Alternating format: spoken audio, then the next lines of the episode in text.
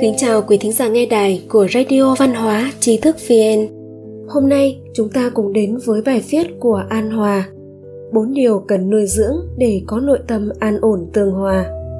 Hoàng đế nội kinh cho rằng bách bệnh đều từ tâm sinh ra, cho nên nội tâm của một người như thế nào sẽ trực tiếp hoặc gián tiếp ảnh hưởng đến sức khỏe, thể chất và tinh thần của người ấy cuộc sống hiện đại với rất nhiều áp lực và bất ổn, muốn giữ được một nội tâm an ổn tương hòa, cần chú trọng bốn yếu tố dưới đây. Một, đạm bạc. Đạm bạc là thuốc miễn dịch của tâm, đạm bạc là ít ham muốn, ít truy cầu, không màng sanh lợi, cũng chính là điều cổ nhân gọi là thanh tâm quả dục. Nhà thơ trương chi động thời nhà thanh viết rằng, vô cầu tiện thị, an tâm pháp. Vô cầu, ít truy cầu là phương pháp để tâm an tác giả nổi tiếng thời nhà Thanh bằng tầm cũng viết, nhân đáo vô cầu, phẩm tự cao. Người đạt đến cảnh giới vô cầu thì phẩm cách tự cao thượng.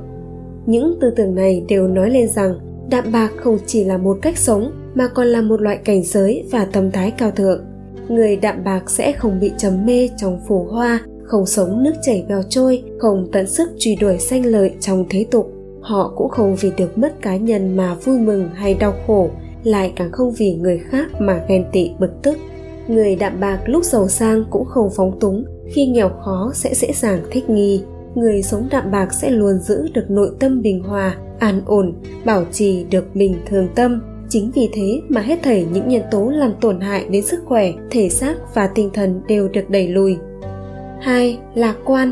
Lạc quan là tiền đàn dưỡng sinh cho tâm, rất có ích cho sức khỏe tinh thần của một người nó là một loại tâm cảnh tích cực luôn hướng về phía trước, hướng đến những điều tốt đẹp. Nó có thể kích phát sức sống và khả năng tiềm tàng của một người. Đồng thời, nó có thể giúp một người giải quyết được mâu thuẫn, vượt qua được những khó khăn mà họ gặp phải. Trái lại, bi quan sẽ khiến tinh thần của người ta ngày càng xa sút, khiến họ rơi vào bi thương, phiền não, thống khổ. Người bi quan thường sẽ không tìm được lối thoát khi rơi vào khó khăn chắc trở những điều này làm ảnh hưởng xấu đến sức khỏe, tinh thần và thể xác của một người. Đời người không thể lúc nào cũng thuận buồm xuôi gió, đối mặt với khó khăn hoạn nạn. Thay đổi suy nghĩ một chút, lạc quan hơn một chút, chúng ta sẽ thấy mở ra trước mắt mình là một con đường mới. Tướng do tâm sinh, nếu một người luôn vui vẻ và tràn đầy ý nghĩ lạc quan tích cực, thì hoàn cảnh dường như sẽ trở nên thuận lợi. Trái lại, nếu một người có ý nghĩ tiêu cực thì hoàn cảnh xung quanh của người ấy cũng trở nên không tốt. Rất nhiều mâu thuẫn sẽ nối gót nhau mà đến. Cho nên, học được cách sống lạc quan, vui vẻ là điều vô cùng hữu ích. 3. Thiện lương. Thiện lương được coi là chất dinh dưỡng tốt nhất của tâm, Cổ ngữ nói. Vì thiện, tối lạc. Làm việc thiện là vui sướng nhất. Làm việc thiện là cội nguồn của hạnh phúc. Người thiện lương sẽ vui với niềm vui của người khác, Vui với việc giúp đỡ người khó khăn trong lòng luôn có cảm giác vui mừng, họ cũng sẽ vui vẻ hòa đồng với người khác, luôn quang minh lỗi lạc, mở rộng tấm lòng, cởi mở với mọi người. Như vậy trong lòng họ sẽ có cảm giác thoải mái và thư thái. Người thiện lương không làm được điều ác nên sẽ luôn bảo trì được trạng thái, tâm lý ung dung bình thản, loại trạng thái tinh thần, nhìn từ y học hiện đại có thể góp phần nâng cao khả năng kháng bệnh của cơ thể cho nên, thiện lương là chất dinh dưỡng cao cấp không thể thiếu đối với sức khỏe và tinh thần. 4. Khoan dung. Khoan dung được ví là cái van điều chỉnh tâm.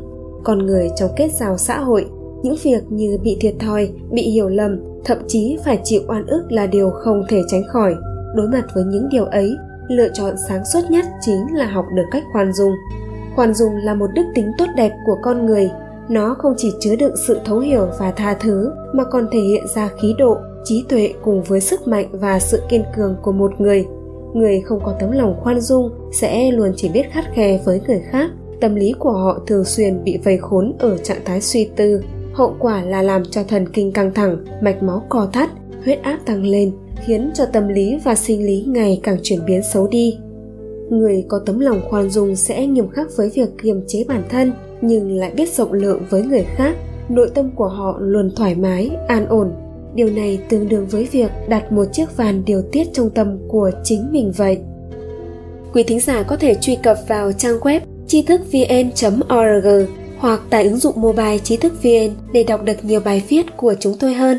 Một lần nữa, xin cảm ơn quý vị đã đồng hành cùng trí thức vn đừng quên nhấn subscribe, đăng ký kênh của chúng tôi và để lại lời bình luận ở bên dưới. Xin chào và hẹn gặp lại!